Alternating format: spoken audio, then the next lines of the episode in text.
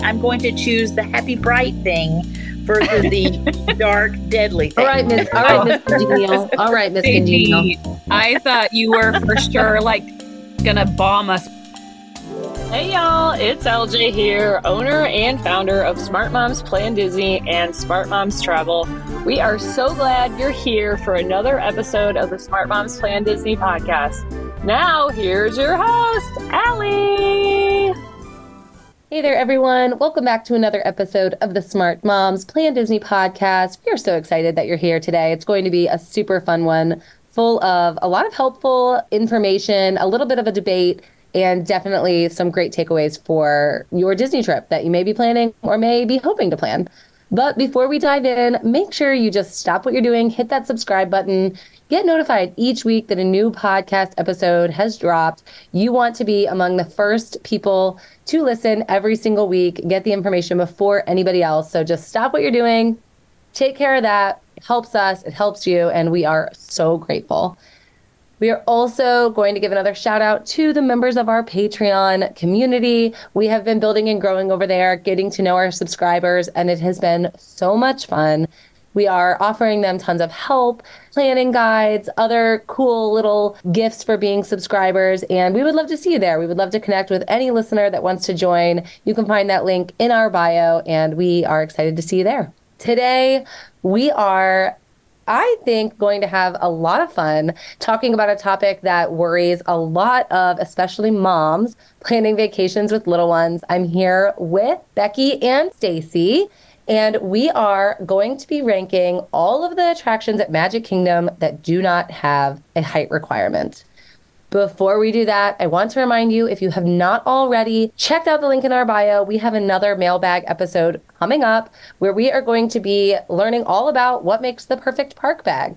And I'm sure if you have been to Disney before, you had something in your bag that saved the day, or maybe your day could have been easier had you had that one thing you forgot. You have a good story or something you think is a must in the park bag. Make sure you fill out that form. Only takes a couple minutes, and maybe we will read your response on air. Okay, Becki and Stacy, good morning. Good morning. Good morning, friends. I cannot wait to get into this with you. We have done a couple of these ranking episodes at this point, and every single time they are a blast. And every single time we don't know the order. We do not know what the number one in our ranking list will be until the very end when we tally the totals. And I love that suspense. So make sure you're listening all the way to the end so you can find out what the number one best attraction with no height requirement at Magic Kingdom is. But I want to know, because as I was looking through this list, I was so excited. It's full of iconic attractions, and honestly, the list is big. And I know a lot of people worry. You hear all the time, I need to wait to take my kids till they're older. They need to be able to remember it. They're not going to be able to do anything. Well, we've already addressed the fact that you can take little ones even if they won't remember it, because you're going to remember it and you're important too. But the notion that there's nothing for them to do is just not true. And this list really proves it. I think that the list of rides in Magic Kingdom almost are like a perfect playlist on Spotify. It's like, how many skips are there at Magic Kingdom? There's not a lot of skips at Magic Kingdom. There's so many great rides for you to do as an entire family where nobody has to feel like they are being left out. So true. These are things that I think I really enjoyed this nostalgia of preparing for this episode, because these are things that I started riding as a little girl. Many of these are rides that are original to the park, and that's super fun to go back through. But because of the no height requirement, these are things, not that the 70s always had the best safety rules anyway, but but these are things that I've been riding since I was a child. And there's are still things that we can take our small, even babies onto. Yeah, I have talked a lot on the show about my kids, and they've all been going since they were babies. And I believe rode these attractions as, 6-month-olds in my lap or next to me, whatever made sense. And probably not next to me at 6 months, but they were little and they were on the attraction, and it's really fun. I am curious though, because as I was making my list, for listeners that maybe have not heard, a ranking episode here on the podcast. The way we do it is we have a sliding scale of 0 to 100, and we assign each attraction, in this case, a number 0 to 100, and then we average it out. And the way I kind of look at that is I kind of look at it as like a 1 to 10 scale, right? And if I would give an attraction a 7, then I would look at it in the 70s and kind of slide it up and down based on how I like it. And I tried to make it all relative. I wanted to make sure the attractions I like the most obviously had my highest numbers, but I am a thrill seeker. I like thrills. Attractions that are bigger, that do have height requirements, that do put butterflies in your belly. Those are the ones I prefer. And so it was interesting when I was making my list because I had to take thrill factor out of it. You know, I couldn't say, well, I don't think that one's very fun because it's not thrilling, because that's not what we were looking at. So my criteria on ranking was different. I like that we're going from 0 to 100. It gives us a lot of leeway between, like, I have 2 rides listed here that are my very favorite rides in all of Magic Kingdom. And it's like, I have to have the ability to put one slightly above the other. And so that ranking works really well for this. I'm super excited. There are so many that are just like, do we have any that we can drop below a 50? I don't know. Well, spoiler alert, I did. Yep, I have one below. That's below 50 as well. I have a couple below. And it's not that I'm just trying to be a tough critic on these attractions. It's just that I truly took a lot into account. I took nostalgia, history, theming, how much fun I think it is without the thrilling component, things like that. I put it all in there when I was deciding. And I feel really good about how I ranked it. And I'm really excited. I have a feeling that I know what number 1 will end up being. And I don't want to say it now, but I bet I know what it'll be. But I'm excited to find out. So are we ready to dive in? Let's go. So excited. All right. The first attraction we are going to talk about, and we have a lot on this list. So if you are somebody that is worried about taking a little one to Disney World, please know that on this list, these attractions all have no height requirement. And we did not include character meet and greets. We did not include shows, attractions that are in theaters, like that maybe aren't a live show, but are a show in essence. And so this isn't even a complete list of things you can do with your baby or toddler in Magic Kingdom. This is just the attractions. First one, we're going to talk about the Walt Disney Railroad. This just recently reopened. This was closed for a very long time. They were making renovations and expansions and things to the park, making room for Tron. So the railroad was closed for a very long time. It reopened just over a year ago. And I can't even believe I'm going to say this. A year ago when it reopened, that was my first time riding the train. What? That really is unbelievable. I know. That really is unbelievable. I don't know if my parents just didn't care about it, didn't realize what it was. I don't know, but we just bypassed it, you know, every time we were at the park. And then that became what I did with my kids. We didn't pay attention to it. And I rode it last year. And oh my gosh, I love the railroad. I like it for a couple of reasons. Number one, it's part of Walt's vision. He loved trains. There are great pictures of him on the Disneyland Railroad. I love that it is a staple of the park. It's consistent with the theming and kind of the vintage vibe of the park. It's beautiful. A lot of little kids love trains. There's a train at the end of my block, you know, and my kids love to walk to it. So any train, then you take it, you put it in Disney context, it's even better. It's a quick way to see a lot of the park. It has stations all over the park. So you're going to be able to get from the front of the park all the way back to the circus area where Dumbo is very quickly if that's a priority for you. So I like it for its convenience. And I think it's a great, you couldn't have Disney World without it. I'm giving it a solid 84. Ooh, that's a strong one for you to start with. I love the railroad too.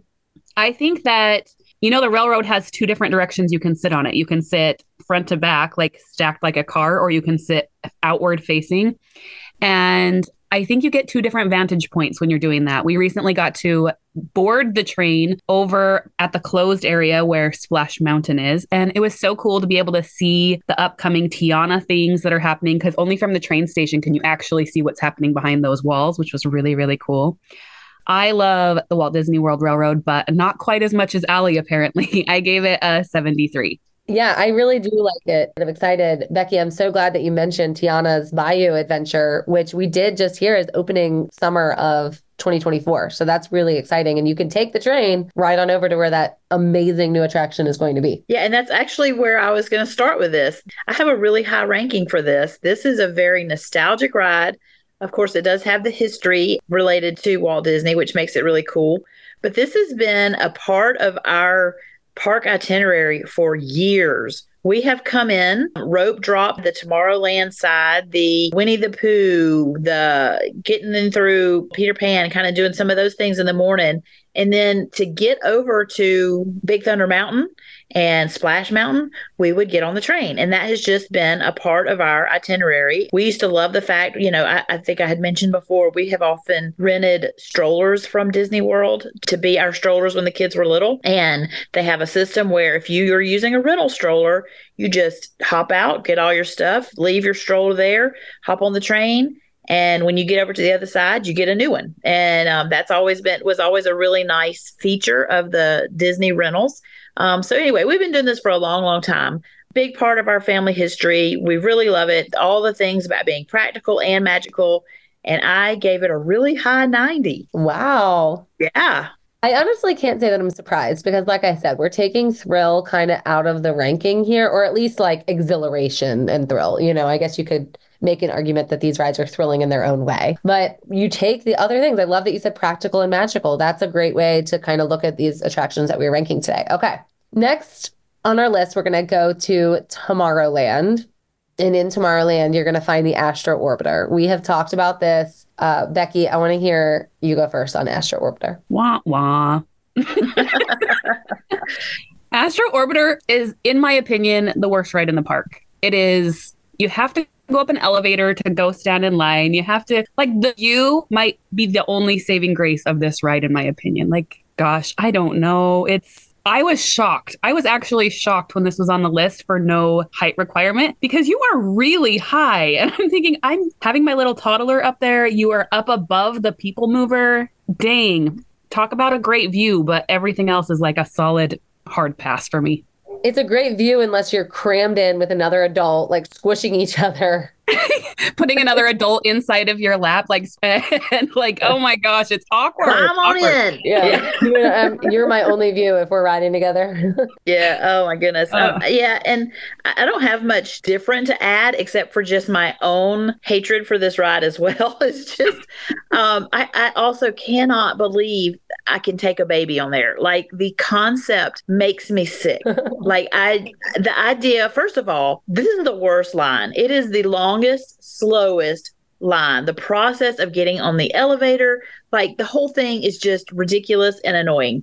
I have very strong feelings towards this. I'm sorry. The seating, yes, there's no separation between you and the person sitting in front of you between your legs. It's also cramped and kind of small for large, tall people like myself. The view is the one saving grace. It is a pretty view up there, but I can also see really nice views from very similar spaces nearby, which we will talk about soon. I feel like it takes longer to get situated on the ride and get going, but then it actually does to ride this ride. So for all of these things, I give it a 20. Oh, yeah. I don't want this thing to rank anywhere higher than the very bottom of the list. I want it to be like my math. I choose 20 just to keep it down there so that just in case one of you had some higher feelings. I didn't even say my score. I'm not far off from you, Stacy. I gave it a 25. It's just like, it's a ride. Yeah. Yeah. This is hilarious. I agree with everything you said. I actually have the view as the saving grace written on my notes, because the view is nice and anytime you can have that, you know, it's great. It also, I will say, is a nice addition to the Tomorrowland skyline. You know, it's a pretty thing to look at for Tomorrowland. Yep. I appreciate that. I wouldn't love to see it go for that reason. You know, it gives it height and exactly safety. And I don't want it to go anywhere because I do love the way it looks in the land, but I don't want to ride it. I just want to look at it. And so this is funny, Becki, I also gave it a 25. Yeah, it is. It's a pretty part of the aesthetic of Tomorrowland. I'm glad it's there. I think I just do not like the fact that babies can go on it. Like, that's just wrong. If adults want to go on there and waste their time, fine. But just the I don't know. Like the idea of a baby could be riding around up there, and that thing spins around fast, y'all. It just I actually doesn't... think that's the people that would like it the most. Like a baby wants to be up high and like feel like they're flying. It is safe. No. You know, they would not have no height requirement if it wasn't safe. I know. I don't mean to imply that Disney would have something unsafe for babies. However, it's just my gut. My gut just can't take it. Ladies, it is a 45-minute wait at this moment. Ugh. Do not spend 45 minutes waiting on this ride. No. I just don't get it. It's not classic. It's not themed Disney. Like, it's not for me. All right. Stacy, you start us off then with the Buzz Lightyear Space Ranger Spin, staying right there adjacent to Astro Orbiter in Tomorrowland. Okay. This is a really fun one. I really like this one in that it's a pretty quick moving line. Now, the wait time on it can build up a little bit because it is pretty popular, but it even in its longer wait times, it still moves pretty quickly. It is a ever moving line. The ride coming through is a constant motion, kind of like there's some other rides that do this as well. It's a fun target game. I do like it in that it is competitive. I can get really frustrated if a game or if there's something that's supposed to be a game and it's not well done and therefore it's not really able to be competitive. That frustrates me. But this one is something you can really have some strategy with and some competition with. So I do like that. It is pretty primitive little ride. So that does take away some of the points. But I think overall, it's one of our favorites. I also really like that you can max out the score. If you know how to hit some targets at the right time and you know where some of the higher scoring ones are strategically, you can max it out, which a couple of people in my family have done, and I am one of them. It was so, so exciting to max out that score one time. So I have given this a... No, I think pretty fair rating of a 75. That is not fair. Oh, no. No. This is not fair. Okay. First of all, Stacy, you're going to Disneyland very soon, which I'm super excited for you. Once you've ridden Buzz Lightyear in Disneyland, you're going to come back to Buzz Lightyear in Disney World and be like, this is trash. Really? Okay. It feels so dated to me. It feels like I'm riding a ride that has not been updated since 1999. And I think it's a fun ride. We always have fun when we're on it. But in terms of when I'm comparing it to Toy Story Mania, when I'm comparing it to Buzz Lightyear in Disneyland, it just feels worn out to me. And so I might get a divorce paper sent to me for saying because my overly competitive husband, who does often max out on this ride and goes and gets that sticker that you can get for maxing out the ride, he loves it. I'm a hard pass, like 56. Oh, wow. So low. This is funny. I, like you, Stacey, am competitive, but what's really funny is I don't always have the ability to back up my competitiveness, right? So I'll talk a big talk in the line, and then I'll get in line and I'll get in the attraction and be like, oh, by the way, I'm terrible at this. But it's still really fun for me to try to win. I like this ride. What kid doesn't love Buzz Lightyear, right? And he makes so much sense in Tomorrowland. Again, this is another one that I'm looking at theming, location in the park. It just makes great sense. It is a game, so it's interactive. It gets extra points there. It did lose points for me in two places, similar to exactly what Becki said. It does feel a bit dated, and that's because the other place that lost points for me was in comparison to Toy Story Mania in Hollywood Studios, which is another competitive ride, and it's far superior in most ways to the Space Ranger Spin. So I love it. I love that it's there. It is fun. My son wants to ride it every single time, so of course I think of him, and that, you know, makes my heart happy. I didn't score it super low or super high, I think. You know, I gave it a 65. We're all kind of right in a row. Good. Right there. Yeah. All right. So one of us loves it. One of us hates it. One of us is love-hate. That's pretty good. All right. So we're going to keep going here. We're going to move out of Tomorrowland, head back towards the circus area, and talk about Dumbo.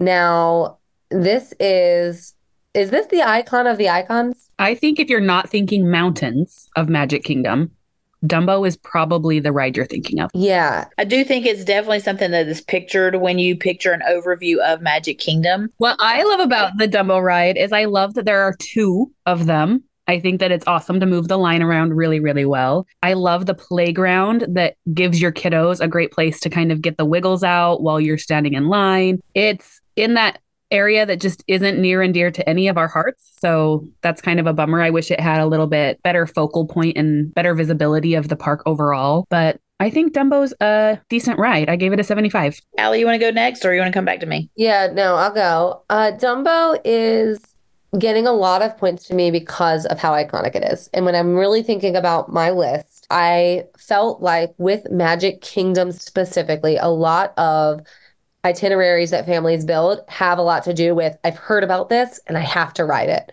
And I just feel like if you're thinking about that one big special trip, you're going to ride Dumbo, right? I am a sucker for classic things with a rich history. And Dumbo was groundbreaking for Disney, right? And my kids love to play with it, make it go up and down. You know, you can actually make him fly. So it becomes interactive in that way. And spoiler alert, if you've ever been on a Disney cruise to Castaway Cay, Disney's Island, you can actually snorkel and see an original Dumbo car sunk at the bottom of the ocean. And I love it. And I think it speaks to how much stock I put in classic things, right? Things with a rich history. So it's not my favorite ride, but I think it deserves a lot of recognition in this park. And I gave it an 88. Okay. Generous this morning. Yeah. Yeah, I do think it's interesting how we rank these when we are only ranking them against other non-height requirement rides. Okay, so I don't have much more to say than what y'all have already said. It's so classic. It really is a pretty ride. They've got some really nice colors on it, making it a nice backdrop for photos with your kiddos. It's pretty to take with it in the background. It's pretty to take while you're on the ride. So I do enjoy that. Of course, it's an original, and the play area is not original. That has been an excellent addition over the years, to have an play area for the kids while you wait and not have just a standard old-fashioned queue. And I like that it can be strategized in your park day to have pretty low wait times. You can go really first thing in the morning or wait till later in the evening when a lot of families with small children have already gone on back to the resorts. So I think it's a great ride. Definitely want it, I think it should always be there forever and ever. And I have given it a 70. Yeah, I can't believe I'm so much higher than everybody on that. I think it's one of those things where you have to ride it. And that's kind of where I did my scale today. Okay. I will start on this next one, Haunted Mansion. Haunted Mansion's on the edge of Fantasyland in the Liberty Square area. Haunted Mansion, classic, iconic, themed better than any other attraction in the park, in my opinion. Fully throughout, the cast members are in on it. They're acting and performing. It must be so much fun to work this attraction. The expanding room is also classic and iconic. I have a shirt with the tightrope walker and the alligator. It's one of my favorite things I own for Disney apparel. I cannot believe how much is going on in there. The amount of thought and Imagineering that went into creating the big ball, the fortune teller ball, and of course the ballroom dancers at the dinner party, and even the graveyard scene. I really take a moment every time I'm in there and just look at how much is in there, and it's incredible. It's also very scary, it's legit scary. And I just think at Magic Kingdom, for any attraction, not even just non-height required, and this is the must do, this is the must see, this is classic. It's everything you would expect from Magic Kingdom. And that's why I said there's 99 points, but room for one more. Oh no. Did you give it a 99? I did. Yeah. I am so impressed. Yeah. Oh my goodness. And that really is the perfect way to give that point. So I agree with everything that you have said. I really want this to come in high. I think it will come in high for us when the totals are run. But I do have a couple of reasons for the score that I have given. Of course, I want to agree with you. All the classic things, the very impressive nature of the design, the historic part of it being related to Walt's vision. He didn't ever get to see this in completion, but he had always wanted a haunted house type of ride. And it's such a great well done Disney version of a haunted house. I particularly love, you mentioned the dancers in the ballroom scene. That is my favorite scene. I love knowing that that special effect is such an old fashioned design. And, you know, it's done with like, literally like smoke and mirrors. And it's so cool, you know, that they have, you know, it's real animatronics running in a hidden area underneath where you're riding, and then it's reflected. And so like, it just gives an incredible illusion. I just love all of that. I love the queue. I love the doom buggies. Other than the fact that I'm a little tall for the doom buggies, it's hard to wear my ears in there. Other than that, it's great. I love the stretching room. Like, it has so many things that I absolutely love about it. Now, I'm going to throw in the tiniest of negatives. The reason that I have a little bit of an issue that I've lowered the score. If the idea of death and darkness and the occult are things that are going to be disturbing at all, these are parts of that attraction. Now, I'm not saying I'm not going to ride it because of it, but because of it, I'm going to put it slightly lower than the next ride we're going to talk about. But I do give it a high 85. I think it's fantastic. I love it. But just in comparison, I do have it lower than something else here coming up soon. Hey, Disney has a dark side. Have you met the villain? Oh, it does. It does. But when I choose my favorites out of it, I'm going to choose the happy, bright thing versus the dark, deadly thing. All right, Miss Congenial. I thought you were for sure like gonna bomb us with like a 50 or something. No. 85. No. I would have rioted. I feel good about an 85 from you. For all of the things you were saying, I could give Haunted Mansion 100 because I love it that much. I think it's an amazing ride. It's the perfect place to just, I don't know, like it was a place that I would nurse my babies when they were little. Like, it's a long enough ride to be in the dark and private and all of those things while it's not jerking you around and all of those crazy things. I love the Haunted Mansion. I love the picture at the end where you're getting a ghost next to you. There's not a lot to dislike about it, but does it make you cry? You get emotional and cry in the Haunted Mansion. No, I actually don't think I've ever cried in the Haunted Mansion, but I do really, really love it. We tend to get stuck. Our family thinks it's hilarious because we tend to get stuck. I think probably 9 times out of 10, we're stuck watching the ballroom dancing scene. I don't know why it happens, but it happens so often that we just laugh about it now. You and I got stuck together in the graveyard. We did. And I actually really, really love the stair scene in it too, where the step, you can see the steps happening. There's so much to love. But because it is scary, I would say from 2 years old to 4-year-olds can sometimes have a hard time simply because of the dark nature of it. They can get a little bit spooked. And so I can't drop it below a 90, but I'm going to give it a 91. Nice. Yeah. Fair enough. I just think it doesn't get better. What more can you ask for? Okay. I feel good about it. We're going to move now. And I'm going to anger one of our co-hosts so much with our next one. For sure I am. We're going to go to Small World, just down the way from Haunted Mansion. And I don't want to start this one. Becki, you start. It's a Small World is classic Disney. The song's going to get stuck in your head.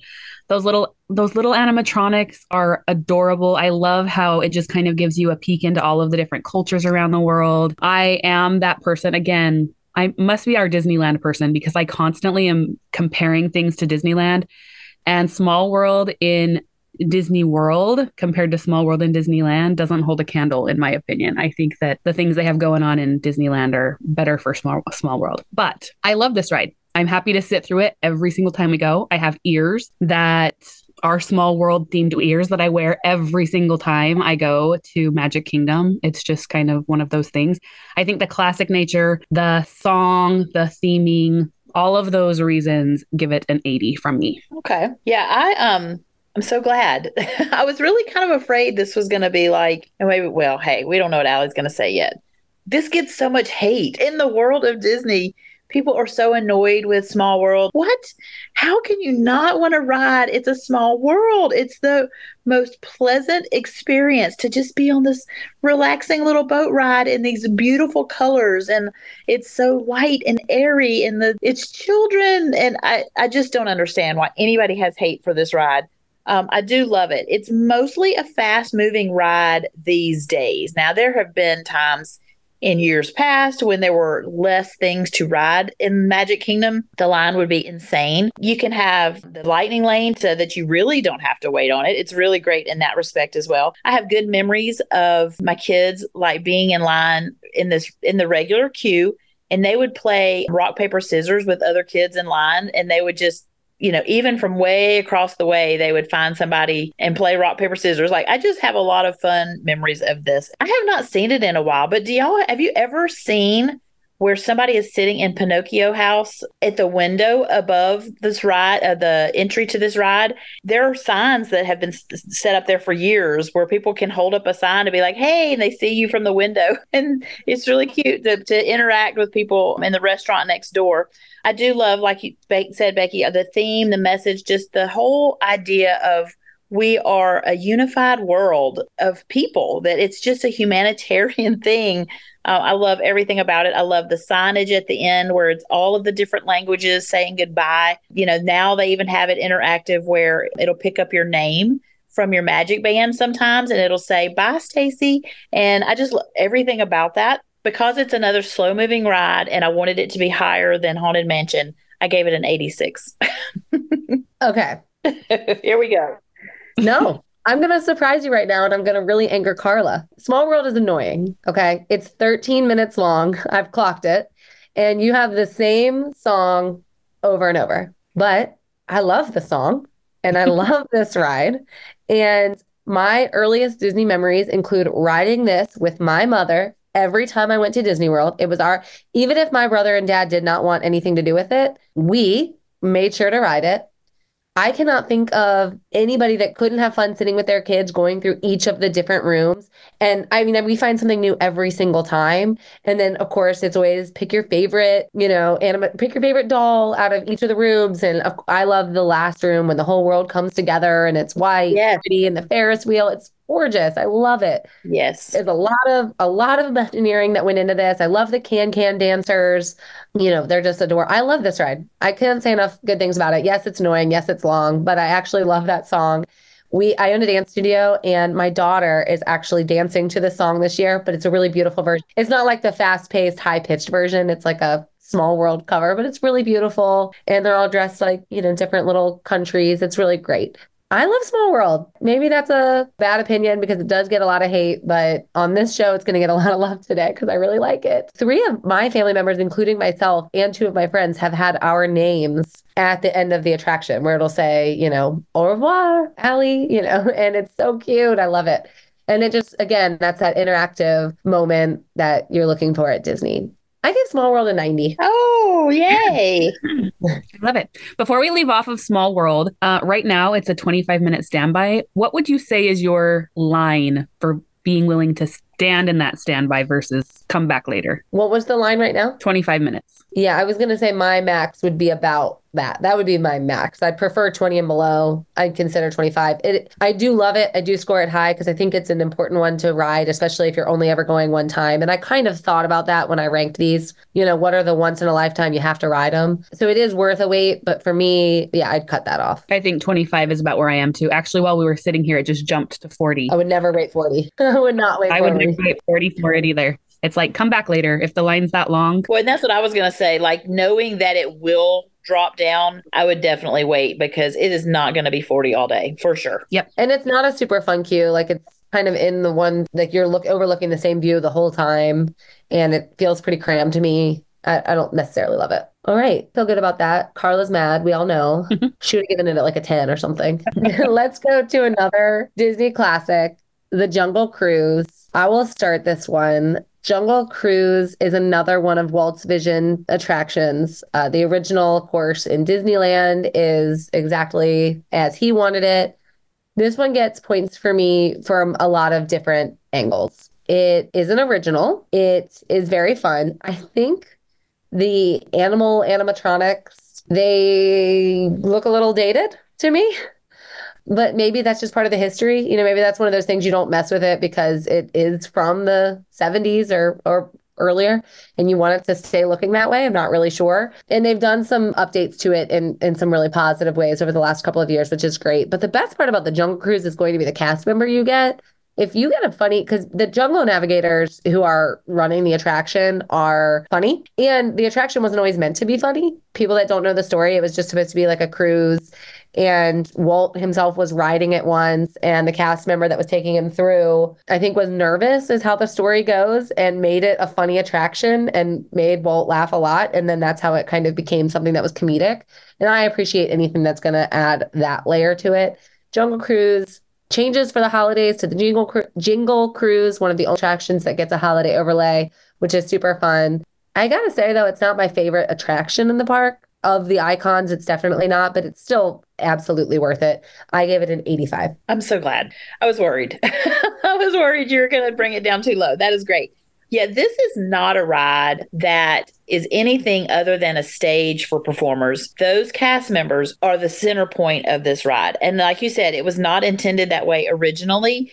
I think it was meant to be a kind of an adventure ride where you felt like you were on some type of safari, whatever word, or, you know, a jungle cruise. Like, that really was Walt's original idea.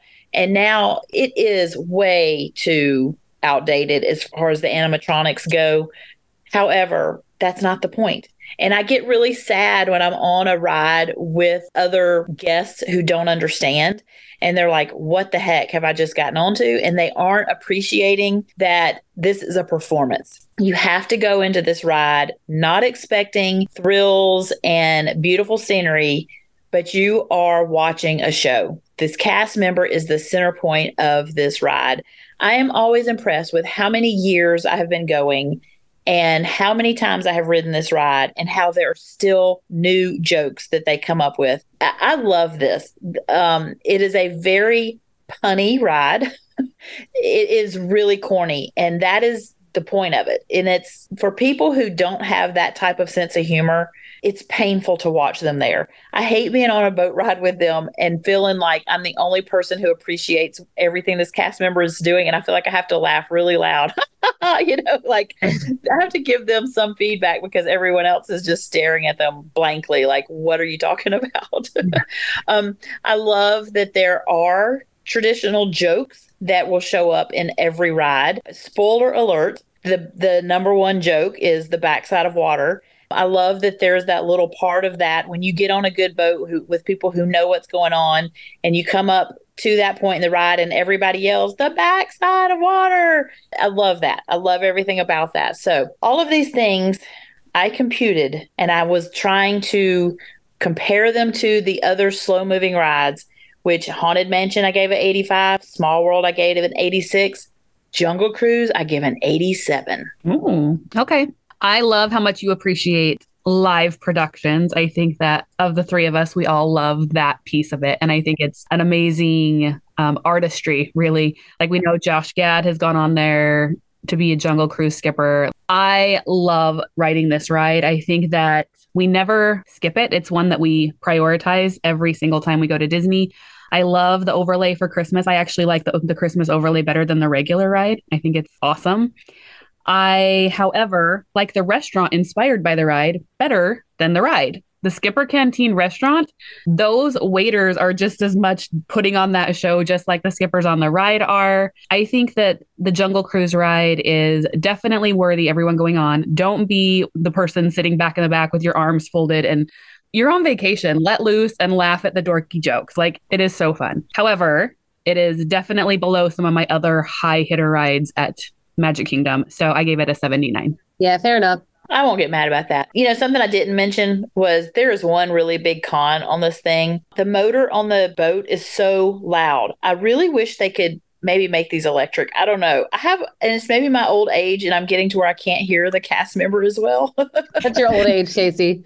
It is. The motor on that boat is so loud. I have a hard time hearing the cast members these days. Oh, it's terrible. That's funny. Okay. The riverboat, that's where we're going next, over in Liberty Square. This goes along the little body of water that's there by Tom Sawyer Island. It's barely a ride. This barely made the list. Okay. I can't imagine wasting part of your day on the riverboat as an attraction. It's beautiful to look at. I love that it's there. You know, I hope people keep riding it so that it doesn't go away, because it is a cool part of Magic Kingdom, but it's not a ride to me. I wouldn't spend my time doing it, and I gave it a 20. The only reason I give it any more than that is because I wanted it ranked higher than Astro Orbiter, and I gave it a 21. You know what really is so annoying about this thing? I really think I would give it higher, but that boat is on a track. Even though I understand why it is, I don't know. I think that annoys me when it's the fact that it's on a track and it just goes in this really slow, long, plain, boring circle. Why would you waste your time on this? So it's better than Astro Orbiter, but it's only a 21. I think that's funny. Stacy, I think that's funny that it bothers you that it's on a track. Like everything at Disney's on a track. Okay, don't bring logic into this. It annoys me.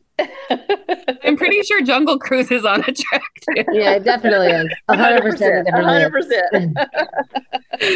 Oh, I don't disagree with anything. I don't disagree with anything you all are saying. In fact, my logic was exactly that same thing. Like, this can't be lower than Astro Orbiter because the grandmas and the grandpas have to have somewhere to go and relax while... Yeah. Hey, let's be careful bringing grandmas into this, okay? Oh, goodness. I also think that the nostalgia of Walt's connection to why he did this, why he put it in the park, gives it a little more than Astro Orbiter, so I gave it a 30. 30 is too high. That's too high. My kids have never asked to ride the riverboat. Never. Have you ever ridden it? No. I don't blame you. I feel like I surely have. Feel like I went through the process of I can't be such a hater if I've never ridden it. Yes, you can. But I have no memory of riding it. And so I don't know if I just have gone through the thought process that I need to ride it and never did, or if it's just that forgettable. I really don't know which of the two it is. Well, either one. Either way. Yep. It's a low score. Yeah. Go look at it. It's cute. There's a little shaded area, but yeah. Okay. We're going to do one more, then we're going to take a break. The Mad Tea Party, or probably what listeners know referred to as the teacups. Classic spinny ride. Becki, you take it. I have nostalgia like bursting from this ride. Sean refuses to get on it. It's not for the faint of heart. If spinning is any kind of issue for you, you are not going to want to ride this ride. But we ride it often. I have video like of my kids growing up on the teacups. I love that. I love that it's the iconic like ride vehicle. I would say between the teacup and Dumbo, they are the iconic ride vehicles in Magic Kingdom. I think that it's a good time. I love when you're on at nighttime and the lights are off and the lights are glowing under that. I love that there's usually characters kind of hanging out around the tea party. Sometimes you can see Alice wandering around there. It's not like an amazing ride, but I enjoy it. I gave it a 76. Well, it is on a track. Stop. Oh, regret. No regrets, Stacy. No regrets. We know. Okay, Stacy, we know you took off points for the track, but what else? Okay, here's the honest truth.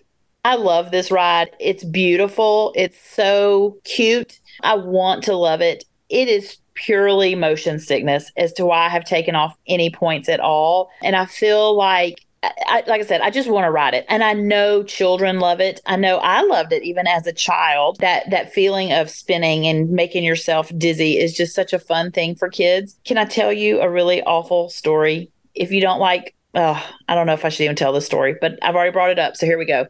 When I was very young in the 1970s, when we would visit in my childhood, we had a souvenir book. There was a nice photo book of just a little paperback, but it was a large book with glossy photos. You know, it's kind of like a coffee table book, but paperback, really beautiful, of all the different scenes around Magic Kingdom. And we had that book at the house, and I would love looking through it. And one day I saw Mom, I was like, why are the front pages kind of stiff and crinkly, and the front two pages, why do they stick together? Oh no. Like what happened with this book? And Mom was like, yeah, that was where you threw up after the teacup. And we kept that book. Mom did not throw that book out just because I barfed on it. So the barf book, we just wiped it off. And yeah, I didn't really want to look at the book too much more after that. But yeah, that's a great nutshell about what this attraction is. Exactly. I want to love this ride. I just can't. And I feel like about 50% of the world would agree with me. So I'm going to give it a 50. Wow, that's so low. That's hilarious. Do you think Mission Space Orange or the teacups are the most motion sickness attraction in Disney World? Oh, I think Mission Space has it beat. Mission Space. They have to tell you like 57 times before you get on the ride. Yeah, Mission Space is probably worse. But I would say more people cannot ride the teacups than can. Yeah. All of the points I gave teacups are are rooted in nostalgia and what it represents for the park. You know, it's not going anywhere. Here's an attraction most people can't ride, but we're not going to get rid of it, right? Like, because it's that iconic. You can get some amazing videos of your kids on the teacups. Like if you video them while spinning, I know a lot of people probably just throw up hearing that, but if you can do it, it's really great footage. It's so sad because I didn't used to have any sort of motion sickness at all. And as I've gotten older, I notice it more and more. And the teacups are becoming something that are very, very difficult for me, but I do it for my kids. But I gave all of its points because of nostalgia and what it represents and everything I just said. And I gave it a 70. Yeah. It's one of those rides that somebody from your party is going to be watching from the side, but the line is always usually some point in the day you're going to be able to walk on. This is even an attraction that's hard to look at. I mean, like sometimes you can't even sit there and look at this thing like without getting like that dizzy eye emoji. Okay. Beware of the teacups. We are going to take a quick break, and then we're going to finish ranking the non-high requirement rides at Magic Kingdom. Are you a dedicated fan of the Smart Moms Plan Disney podcast and feel the need to take notes while listening to each and every episode? Our Diamond Mind Patreon subscription is a perfect fit for you. Every month, our Diamond Mind subscribers receive a new Disney travel guide that simplifies and organizes the podcast content. Join our community at patreon.com and search for Smart Moms Plan Disney Podcast. Joining our Patreon supports our woman-owned small businesses and allows you more simplicity and support in planning your next Disney vacation. Join us at patreon.com and we'll see you there. Welcome back, everyone. This has been so much fun. I can't believe how in line we are with our thinking, but I am excited about it. Although I'm a little curious now. I said at the top of the show that I thought I knew what the top ride would be, and now I'm not quite sure. We just took a sick break and left off with the teacups, the bad tea party. And I will never forget Stacy's story for as long as I live. Sorry about that.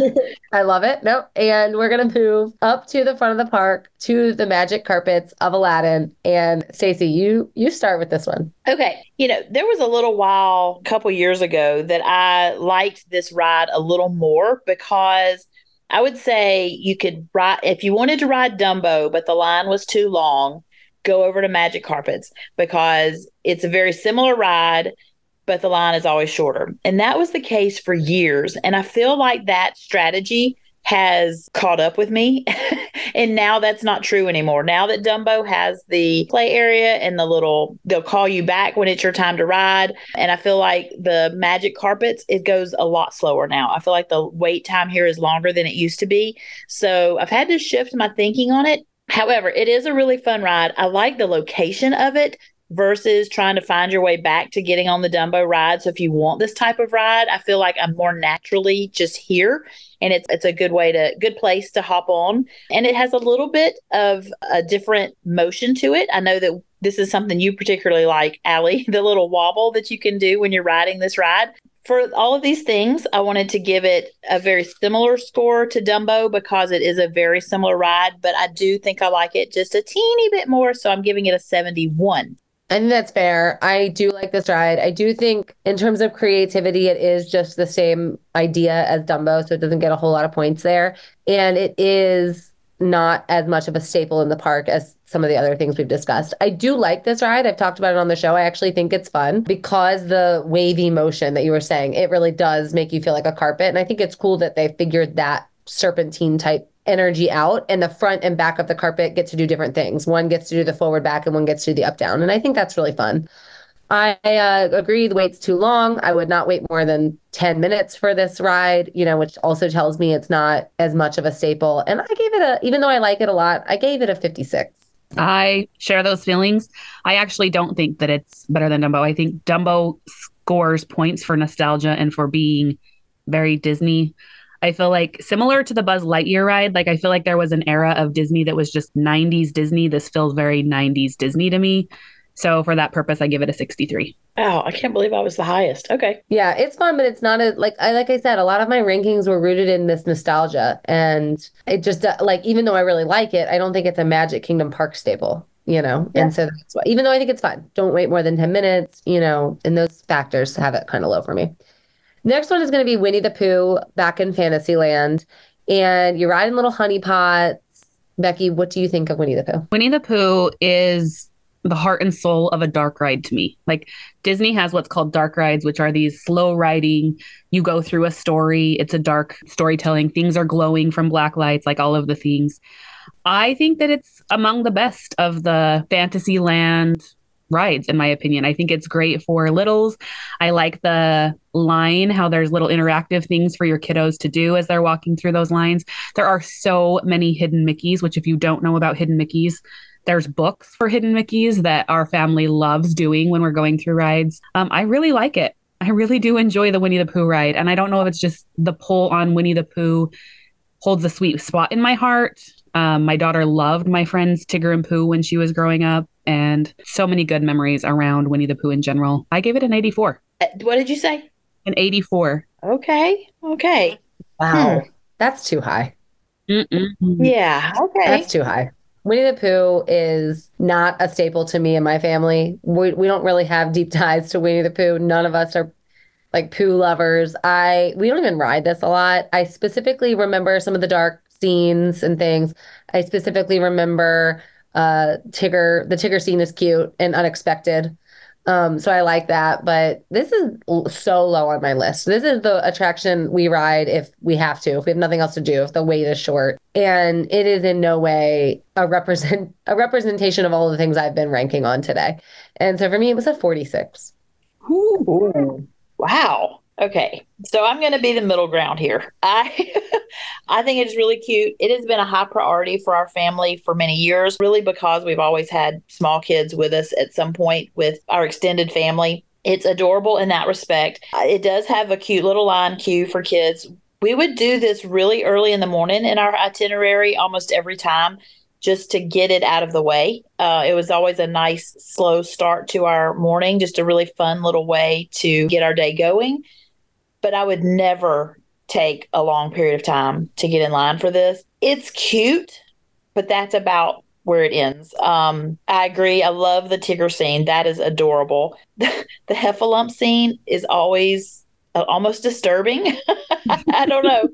Like I said, I'm just going to be the middle ground here. I'm going to give it a 65. I think it's a really fine ride. I think it's cute for when you have babies to take onto a ride, but there's nothing really special about it.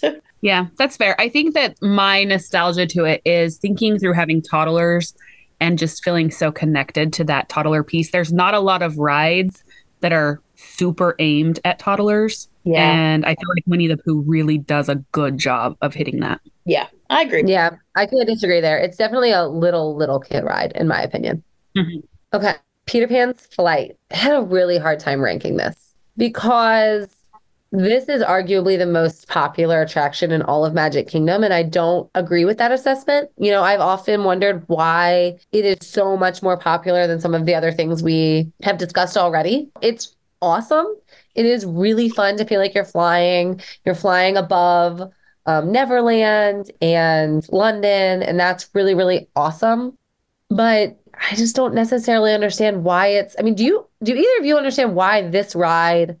Like, this should be your first Lightning Lane selection, right? Because the wait is always, sure. I mean, this wait is always over an hour. Yeah. You know, and I can't understand how or why. Do either of you have an idea why this is so much more popular? Because it is cute and I do love it. It's an anomaly. It is the great question of Magic Kingdom. Like, why is this line so long? I don't know. I struggled with the rating on it as well. I understand. I actually really love Peter Pan. I talked on our character episode. I talked about our connection to Peter Pan and the great stories we have with Peter Pan, but the ride just isn't it. I don't know why the line's so long. Yeah. I mean, who doesn't love Peter Pan and the idea of never growing up and you're there with your kids? Of course. I sort of, in my ranking, bought into the mentality of, you know, this is a popular ride just because it has become such a staple. It's just not my It's not my favorite. You know, we don't even ride it every time we go. And that, it says a lot to me. I gave Peter Pan's Flight an 80 because people love it. It is a park staple, but I think it's a little overrated. It is relaxing. I'll say that. And for any Smart Moms travel agents listening today, the Hidden Mickey will be relaxing because that's the overarching theme on a lot of these rides. They're slower moving and relaxing with your kiddos. I just think it's a little overrated. The queue is maybe more entertaining than the attraction. Well, and the queue is a recent addition. You know, that has not always been there. The queue is really super great. However, I would say don't ever see the queue. You need to have a lightning lane for this. You do not need to go through the queue for this. And I'm going to just agree with everything negative y'all have said about this and then be crazy and give it a higher score than it probably deserves. But it is a lightning lane. Now that that is a thing, 100% you need to do a lightning lane for it because, as we have already mentioned, it is such an anomaly. Why is it so long? I don't know. But I love it. And I do not want to skip it. I don't think we've ever skipped it. The flying over London is so amazing, particularly for children. The illusion of flying over London is so, so cool. So I think kids really love that. I think because it does have a little bit of that dark feeling, it gives a little, for kids, it does feel a little bit on the spooky in a good way side. It is not scary at all. But it gives them that adventurous, you know, almost like hiding in a room with a flashlight kind of a feeling. The iridescent colors, the way that they glow in the dark is really fun. I think it's a special illusion for a lot of kids to experience. So in the comparison of other similar rides, I wanted to score it in a way that would put it in this proper rank in that position. I give it an 87. Ooh, yeah. That is too high. In my opinion. I do kind of feel like Stacy sold it a little bit, though. Like some of the things she was saying kind of made me feel like, oh, well, that's why it's so popular. Like that making the kids feel adventurous and hiding with a flashlight. That's a cute comparison. I do. And I do like the ride vehicles being like the little pirate ships. They're cute. And they do the little pixie dust to make the bar come down. Like there are definitely things that have the Disney magic in there. You're talking about flying over London, seeing, if you look really close over London, you can like see the little cars driving on the road, really, really cute. Other than that, I don't know why the line is so long. It's not my favorite dark ride. I think it's fine. I definitely will hit it if the line's short enough, but I'm not going to wait longer than like 20 minutes max, which when is it ever less than 20 minutes? You would ride Pooh over Peter? I would. Pooh over Pan? No. No way. Not for I think they're both good rides, but this is just not my ride. So I gave it a 60. That's low. Mean. All right. We're going to go to the Prince Charming Carousel, Regal Carousel, excuse me. And Stacy, I want you to start it. Okay. Similar feelings with the teacups here. It's a beautiful ride. It is a staple that needs to always be there. Unfortunately, you know, I don't know if every motion sickness person has an issue with a carousel, but even this does bother me as well. Unfortunately, I wish it didn't. I want to love it. You know, there's a old mall not far from my home that has a carousel as well. So in that, I always feel like, you know, if I really wanted to ride a carousel, I can go to the mall and ride it. So we have almost always skipped it. I have a few memories of when the kids were tiny that we got on it, but mostly we don't even want to take the time. It's a beautiful backdrop for photos, particularly at night. I love having photos of it with the castle behind it. I love having firework photos with the carousel in the picture, but during the day, there's so many daggum strollers. There's so many strollers around it. Like it even ruins a picture for that. I actually scored it exactly the same as the teacups. I feel like it's a 50-50 shot. I gave it 50 points. It's fine. There's nothing magical about it other than the fact that it is a carousel, which you have to have in Fantasyland. Yeah. You've seen one carousel. You've seen them all. Yeah. I don't necessarily need a Prince Charming themed attraction. The best part about it is that it's a photo spot. And one of my favorite pictures of Magic Kingdom is the carousel at night, specifically, just like you said. You hit all the points. The Regal Carousel for me is a 40. We don't waste time there. Yeah. Similar. The picture is the best part, especially if you can get it at nighttime after it has recently rained. Good gracious, is that an amazing picture? It's just beaming with magic. I actually think my favorite picture is right after rain. Really? Yeah. Actually, we were all, I think it was when we were all together at our extended evening hours, and I think it had rained. Oh, I love that. Well, water is often a part of my memories, and rain. So I think that even just getting on the carousel and taking a picture on the horse, if you have a kid who's never ridden a carousel, get on it. Let them feel the butterflies in their tummy from going the up and down ride, all of the things. I'm trying to get on Cinderella's horse. Like, Cinderella has a horse on the carousel, which is kind of a magical thing. Otherwise, it's kind of just a carousel. So I give it a 65. Yeah, that's even high. It's just a carousel. It's pretty. All right. A heavy hitter, Pirates of the Caribbean. You take it, Becki. My daughter, my oldest, she's a senior this year, loves Pirates of the Caribbean. She, in fact, loves Pirates and Haunted Mansion. She cosplays as Pirate often when we go to Magic Kingdom. It's just who Macy is. Like, I love, love, love this ride. It gives me nostalgia of going on the Disney cruise. It takes me back to watching Pirates of the Caribbean movie. I, in fact, love that they built the movie into the ride. It was like a ride that inspired a movie. And I feel like that was kind of the first for Disney, which was really, really cool. I think that this is a really classic ride that everybody can go on, feel good about.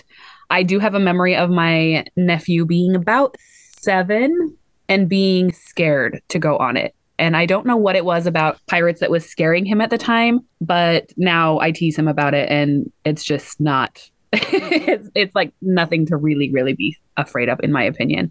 I love it though. I gave it a 90. Yay. Yeah. When I did these rankings, I kind of had two lists, you know, the icons of the icons and then the other attractions. And this is, of course, one of the absolute staples. It's amazing. People think it was original to the park. It wasn't. It wasn't there when it opened, but people, I learned this on my Keys to the Kingdom tour. Guests were so upset that there wasn't a Pirates ride that they put one in really quickly because it was so popular at Disneyland. It's so good. It's so good. It's so well themed. It's full of classic images and scenes. The cannon room is scary. It really is. Like, sometimes I'm like, oh, it's creepy, but not scary. Like, not too scary. Just a little creepy. There are some little surprise thrill elements in it, which I always appreciate, even for a little one. I think that's really fun. So like I said, I ranked the classics against the classics in my mind. And so I really wanted this one to be high. I think it encompasses really everything that you want out of a classic Disney attraction. And I gave it a 96. I'm so happy because this is my favorite. And I mentioned this before, I have a child named after Captain Jack Sparrow. I love that this is a ride that inspired a movie, like you had mentioned. I love that the movie then even inspired back into the ride. I love all of that. I love the length of this ride. I love the smell of this ride. Oh my goodness. Can't you all just smell it talking about it? I love that it's a nice rest. It's a great place to go and take a little midday break. It just, the coolness of it, the kind of the darkness, getting out of the sunshine, everything about it. It goes on the longer side, doesn't it? Yeah, I think it is for sure. The detail of it, it's still in that the old fashioned Imagineer days where they really have so much pride in their work. Like when you're going under one of the archways into another room, there's a pirate sitting on top of the archway and his leg is dangling down and you see the hair on his leg. All the little details like that, the little pigs in the mud pile. Like I love all the details. It is absolutely beautiful. I love that it has adapted over time. They were in the news a little bit about changing up some of the storyline with some of the male and female roles in this attraction. And I loved that it has grown with the times in that respect. Mm-hmm. So all of these things. And I really needed this to be high. And I'm glad to know that y'all have not infected its score with you and that you were in agreement.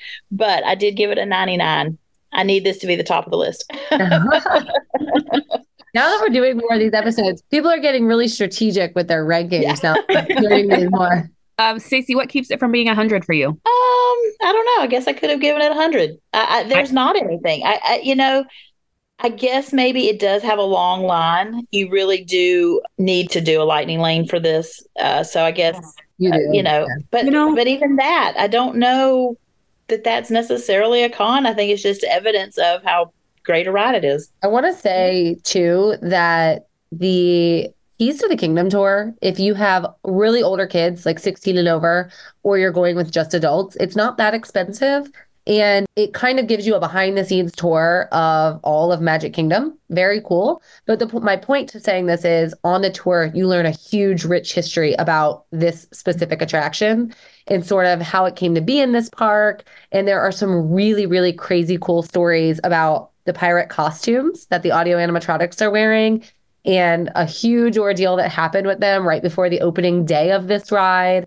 And the set designer and the costume designer and all of the Imagineers that went into the creation of this specific version of the attraction. I highly recommend doing that tour to learn all of that, because I gained even more respect for such a classic ride after doing that tour. I truly do love this ride. However, back to Disneyland, I actually wish this ride was longer. It's only 8.5 minutes.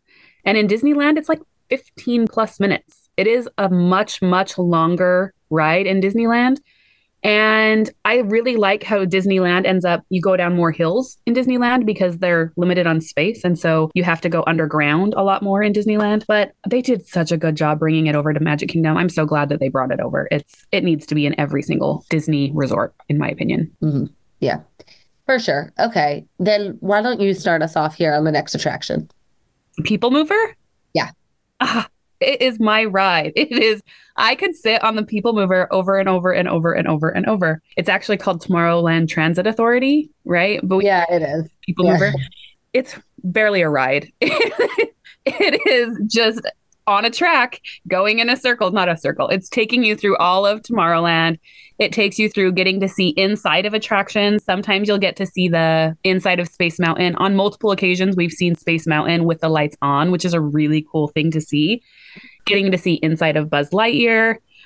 Getting a high overview of Tomorrowland. I love that view. But what really, really sells the People Mover is that view when you're coming out and you get two amazing views high above the crowd of Cinderella Castle. And if you time it perfectly at golden hour, there is no better view in all of Disney, in my opinion, than the view of Cinderella Castle from the People Mover. It is a great way to rest your feet. You're getting a breeze. You're protected from the storm. Like if it's any major elements, they're not going to be running it, but the heat's going to be protected because you're covered the entire time. I loved riding it and getting to see Tron when Tron was being built. I can't say enough about it. I think that the line sometimes seems long, but it's basically a constant loading ride. So you're basically just walking through that line. And I truly, truly do love the People Mover. I cannot give it as high as I want to, because the reality is it's not an amazing ride. Like, is everybody going to love it? No, but I love it. So I gave it an 80. Yeah, that's good. So here's the thing. I agree with everything you said. I wish every land at Magic Kingdom had a version of this ride. Yeah. Because I love behind the scenes and just being kind of taken around these incredible lands that Magic Kingdom has in each creative way for each land. Like you could hop a magic carpet in Adventureland, you know, and have the Adventureland mover or whatever, and just go behind the scenes in one or two attractions. I really love it for that. I agree with you. I feel bad for the riverboat right now because we called it not an attraction and then dumped it. And now we're going to call People Mover not really an attraction, because it's really not. It's not rooted in any Disney theming. It's not an icon. It's not a classic, not in Disney terms. But it's something I wish was in every part of the park, right? And I do love it for that. I scored it higher than I probably should have at a 78. I appreciate that. Yeah, but I may be the highest one right here. What did you say, Becky? 80. Okay, yeah. I love, love, love the People Mover. It is such a smooth ride. It is the most relaxing. I've never heard Disney say that you shouldn't put your feet up on this ride, but I feel like we shouldn't for some reason. I don't know. Do y'all feel bad about that? No. I don't feel bad about that at all. Just put your feet up. We have walked and walked and walked. Yes, but it's where you put your feet up. It is so wonderful. It genuinely is like the smoothest ride. The track is just so smooth. I love that it has little slow spots and then it has little fast spots. I love that it goes through Space Mountain. This ride has stopped for me in Space Mountain, where it was completely pitch black during the Halloween party. That's one of the overlays, I guess you would say, for during the Halloween party is Space Mountain, they turn off all the lights. There's no lights, and you ride it in the pitch black, which is really super fun. However, if you're on People Mover during that time, and it's like, I could not see anything. I could not see my hand in front of my face. And you started seeing everybody. We had to turn our phones on because it was just way too dark. But anyway, that was a rare occasion. The views of the castle, everything that y'all have already said, I rank it really high. I could not rank it as high as Pirates. I hope not. But I'm close. I gave it a 95. Wow. Ooh. I love it. I thought I was going to be like extraordinarily high. I do love it as well. I think that your explanation of getting stopped in the Star Wars or in Space Mountain sounds like an opportunity for the most expensive nap on Earth. Like, yeah. And just in what we're doing today with ranking non-height requirement rides, this is an ideal ride for the youngest kids, as far as it gives them time to rest as well. It gives them that little bit of a speed feel. You know, there are little spots for really young ones to have that wee factor. I think it is a really great ride. Yeah, it's fun. I think having our family of five, there's myself and my husband, and then we have three teenagers, and not a single one of us dread going on like, oh, mom wants to go on the People Mover again. Like, we all enjoy it. Enjoy the footrest. My husband opens his Pokemon Go app and collects Pokeballs the entire ride. It makes everyone happy.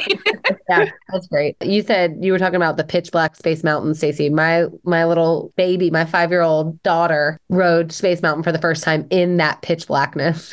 And oh, wow. I know we're not talking about height required rides, but she had just made it. Like, and she may have had a tiny boost from her shoes. And you know that the smallest one has to sit in the front. So she's not sitting with me, and she's in front of me. And it was so pitch black in there. I was so freaked out, but she did great. Yeah. It's really astonishing how dark it could be. Crazy dark. Yeah. Okay. And that's just to say, you know, she's ridden all these things through the years, and now she's getting into those bigger rides, and the transition has been really fun. So we're down to the last two. And the first one we're going to discuss is The Little Mermaid. And Stacy, you take it. Okay. This is a newer ride from some of the ones that it's been there a while now, but in comparison to things like Dumbo and Pirates, still kind of consider this one of the newer ones, which makes for, you know, the animatronics in it to be a little fresher. I think the colors in there are really pretty. I love the soundtrack of this ride. I love going through and singing along. It's not like Small World where it's the same song all the way throughout. It changes with the scene. But do you know, Becki, you mentioned Hidden Mickeys in one of our other, what did you mention it during? The Buzz Lightyear, I think? No, Winnie the Pooh. Oh, yeah, Winnie the Pooh. But do you know that the very best, in my opinion, the very best Hidden Mickey is in the queue of this ride? Do you know what I'm talking about? I know exactly what I'm talking about. I think it is the best thing. It is a shadow.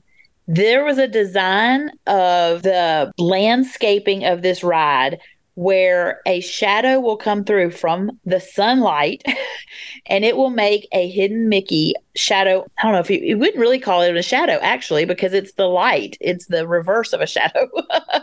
The shadow of the walls around it make this Hidden Mickey. And one time a year, it is a perfect Hidden Mickey and a perfect... One time a day? No, just one time a year, because the different... One time a year? Yeah, well, that's perfect. Like, it's a perfect Hidden Mickey in the perfect spot. You can see it all different times of the year, yes. But it's a little misshapen. It's a little bit off-centered. But there's just one time, and it's on Mickey's birthday. Stop it. Are you serious? Yes. It's amazing. Like, the math that had to be done for this blows my mind. And I'm so astonished by that. So, like, I love being able to see it. Now, you know, it's not there all day. It's just during a certain time of the day. And it does kind of shift just because the sun's not moving, but the earth is moving. And anyway, the aspect of that, I love that. I think that's just totally mind blowing. I love the little fun effect of entering the ride as you're on the seashells and it goes backwards into the water and you're looking up into the ceiling and it's, you know, as if you're going underwater. I love that effect. I think that's really super cute. It reminds me of scuba divers when they're falling backwards into the water. Do y'all know why scuba divers fall backwards? No. Because if they fell forward, they would land in the boat. But anyway, you should be a skipper in Jungle Cruise. I know. I'm really lame. I am so lame. Okay, so I've been rambling on. I'm giving this an 88. I love it. I'm giving it a pretty high score. I think you need to do it. That's great. Go ahead, Becki, you go. Little Mermaid is the epitome of my childhood. I am born in the 80s, but I feel like I'm a child of the 90s. I wore out my VHS version. Yes, even the inappropriate version of the VHS cover. Only a true 90s child would know. That's right. That's right. This is true. Oh, people are going to be Googling that now. Why? Why is there an inappropriate? Oh, they know. Little Mermaid. These people who sit and listen to us, they already know. They know. Yeah. I love The Little Mermaid. It's something about the red-haired princesses, right? I love Merida. I love Ariel. I loved the new Little Mermaid movie, but the classic holds a special place in my heart. It's right there with Winnie the Pooh in terms of nostalgic and rides. My very favorite animatronic in all of Disney World is on this ride. I love King Triton, the Sebastian. Oh, I thought you were no. I love the little Sebastian. He's like this teeny tiny little conductor. He's like the perfect little animatronic. This is insane. I love him. This is so insane. That Navi River animatronic exists at Disney World, and you like the little crab version Sebastian. He's so smooth. He looks like a real crab. I love him so much. Go on that ride and watch him and tell me he's not an amazing animatronic. Speaking of animatronics, though, we just saw Tiana's, and it's going to be amazing. I'm super excited. I think the animatronic evolution is coming along so well. Anyway, long story short, I love The Little Mermaid. I love this ride. I love that when you get off, you can go and meet her right there. It's perfect. I give it a 90. Okay. Oh, okay. I'm also child of the 90s. Ariel was my girl. Actually, Jasmine was my girl more, but then probably Ariel. Or maybe they were tied. I don't know. It doesn't matter. I just didn't make this one a classic in my mind. Like it didn't hold the classic requirements for me that Small World and Haunted Mansion and Jungle Cruise and Pirates all held. Dumbo. And so I took a little points off there because that's really how I was ranking. But I do love Ariel and Mermaid. Fun ride, not really that different than any other attraction that is just based on a movie. You know, you're just kind of going through the scenes of animatronics. And so I gave it a 76. Okay. All right. And that brings us to the very last attraction. I want to remind you that we did not rank shows or like live shows or animatronic shows or video shows that exist at Magic Kingdom. So just remember that this isn't even a complete list. We've done a lot of things today. This is not even a complete list of what you can do with your little ones. But the very last attraction we are ranking today, Carousel of Progress. Yes. This has been a heated topic on this show here. Becki, I want you to start. Well, we will introduce it in pure Katie fashion that it has the best song, which we love listening to Katie sing, but best song is in air quotes. Yeah, it's best. Not that is my least favorite. It holds. This was like debated on should this be a ride? Like we're essentially ranking rides that don't have a height requirement. In my head, this is a show, but it does have some of the pieces. It is moving. There are animatronics. There are things that could classify it as a ride, I suppose. It's there. It's happening. Yeah, it's there. I do enjoy the air conditioning break. I do. I can't say we never do it because we probably ride it once a year. It's one of those things that's just kind of like, it's a nice little break from the day. It's right there next to People Mover that I do want to go spend my time doing. So if I need to get out of the rain, this might be somewhere we go spend some time, but it's dated. It's a 50 for me. Carousel of Progress has a rich history, which you know I love. The first time I rode it was actually in adulthood. I didn't ride it as a kid, at least not that I remember. Maybe I did, but it's not super memorable. I was like jaw dropped at some of the quote unquote humor in the ride. I just thought a lot of it was weird and questionable, and like the girls in the shower and then like the dad and her friend, like, I don't know. It's just all really odd. I can't get on board with this weird ride. I respect it for being Walt's thing. It was presented at the World's Fair, and that's great. Awesome. Good for that. I'm glad Disney World has it. But I agree with you. I also gave it a 50. It got half and half for me because I can respect what it is, but it is not for me. Yeah, and I hate that song, by the way. Oh, you hate that song. Yeah, I respect it. We do hop on there often just for the nostalgic of it. We have memories of clapping and singing along like the annoying families do that go in there. So we want to experience that every once in a while. We are not riding this every trip.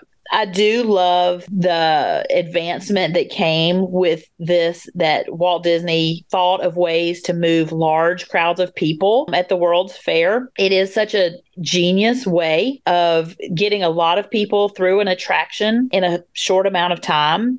I love that Imagineering. I think that's very respectful. But guys, Katie, I love you. I respect that you love this ride, but you have to acknowledge it is a great napping place. It is a little boring. So I did not rank it quite as low as y'all did, but I did give it a 60. Okay. Just heed our warning. You're going to be bored. Okay. That's it. We did it. We ranked all the rides at Magic Kingdom that do not have a height requirement. We are going to put them in order, take a quick break while we tally the totals here. And you know what? While we're doing a little bit of quick math on our end, this is a great time for you to stop what you're doing and fill out the form in our bio to let us know what you put in your park bag. Or maybe you're not following us on Instagram. Maybe you're not in our Facebook or Patreon communities. You can find all the links in our bio. You can join us at Smart Moms Plan Disney Podcast, and we will be right back to reveal what is the very best attraction without a height requirement in all of Magic Kingdom. Hey there, friends. I'm Katie Boone, one of your podcast co-hosts. I'd love to invite you to join my Facebook Disney planning community called Planning Disney with Babies, Toddlers, and Preschoolers. In my group, I love discussing all the aspects of planning your magical vacation with little ones. Find my community at facebook.com/groups/Plan Disney with Little Ones. Again, that's facebook.com/groups/Plan Disney with Little Ones. When you join, don't forget to tell me you heard about my group on the podcast. See you there. Hey, wait. I know you're ready to get back to the podcast, but I've got something very simple for you to do. Join my Facebook group, Disney Planning Made Simple. I'm Stacy, one of your podcast hosts, and I have a sweet, friendly Facebook group made for those of us who thrive in the simple pleasures of life, things like family, food, and Disney. Join at facebook.com/groups/Disney Made Simple or follow with the link in the show notes. We'll be so happy to see you there. All right, we are back. I'm really excited. Becki did our math, and I actually do not know the order. Stacy does not know the order. I have my guess on what, is going to fall in the top five, but I have not been doing the math along the way. If some of you all have, that's fun for you, but I have not. And I'm going to learn in real time, as is Stacy, as Becki lets us know the ranking order out of 17 non-height requirement attractions at Magic Kingdom. I think first, let's just acknowledge there are 17 rides that everyone can go on in Magic Kingdom. How cool is that? That is way more than you could do in an entire day. I think it would be really hard to get in all of these in one day. So, all right, let's start with number 17. This is shocking. Shocking that 17 is the Astro Orbiter. Terrible. Oh, I'm so surprised. Yeah. Number 17. Make it a monument. Stop riding it. Yeah. Yes. Just leave it constantly going. Nobody wants to see that area without the cars moving, right? It adds to the ambiance. Yeah. All right. So with a score of 23 was the Astro Orbiter, and just beating out the Astro Orbiter is the riverboat. Really, we must really hate the Astro Orbiter for the big old boat to beat it. We're just being hated. The least liked track in the Magic Kingdom. Yep. All right.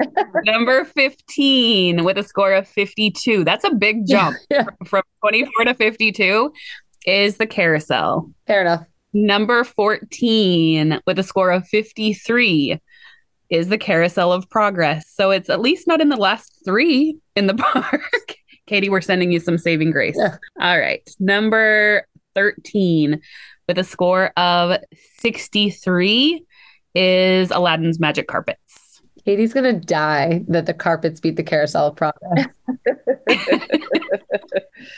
All right. Number 12. We actually had a three-way tie here. So, Aly, go ahead and explain what we do when we have a tie. Stacy and I did not know where the ties fell in our ranking, but on our break, while Becki was doing the math, she let us know which attractions were tied, not where they fell in the total. And we just kind of talked through it as a group and what we felt were the most iconic or most magical or whatever the criteria we felt like giving it were.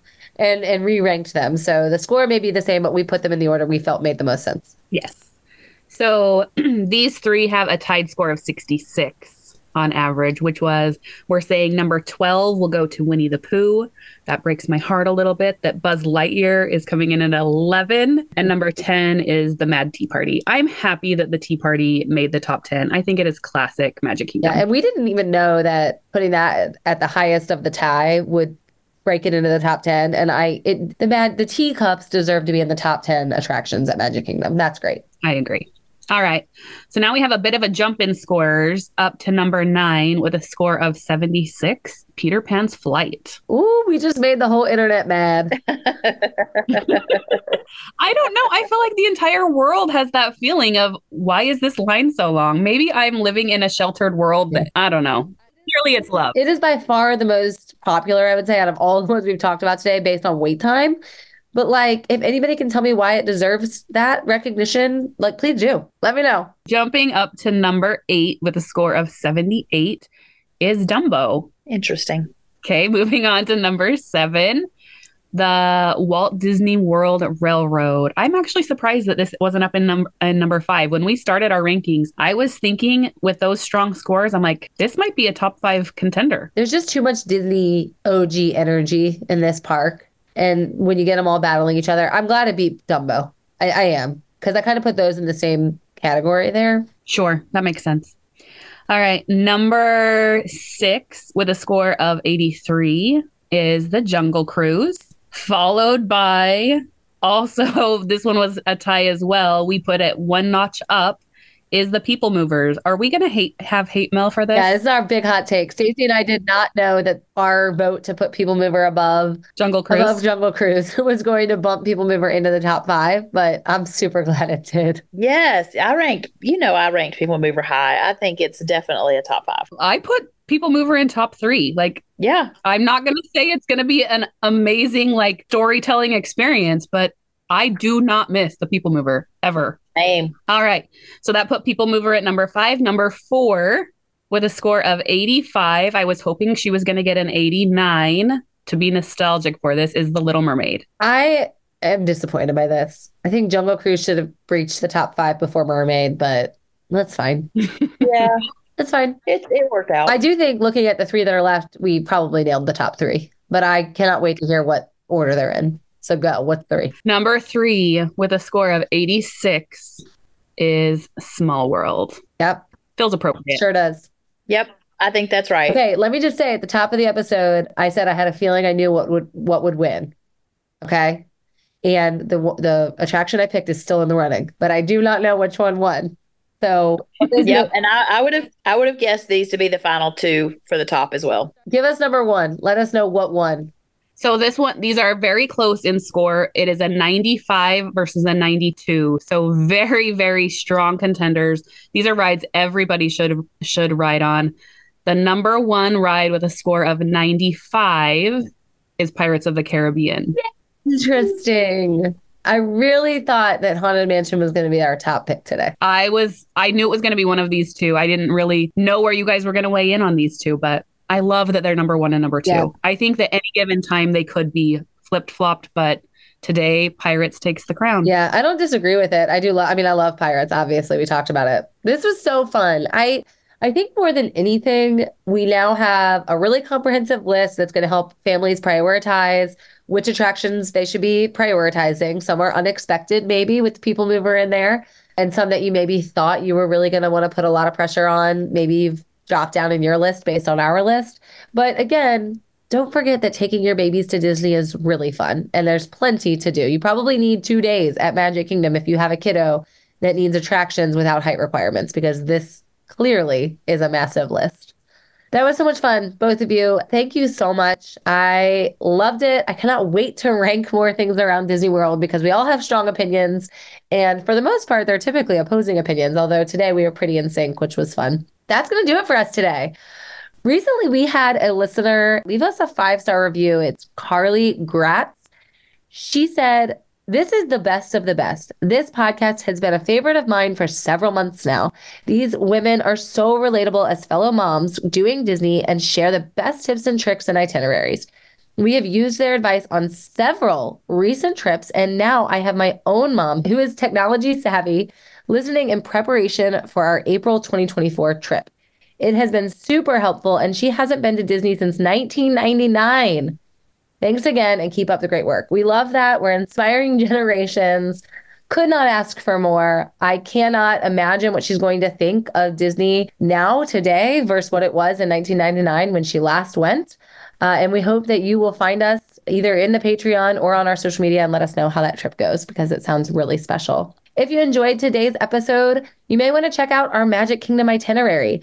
Our reviewer just mentioned it in her review, and it's going to be really helpful in understanding how to fit these attractions from today in. You might also enjoy What is the Best Age for Disney World, where we talk about the best parts of taking kids any age to Walt Disney World. Don't forget to hit up all the links in our bio, like and subscribe, and until next time, we'll see you real soon.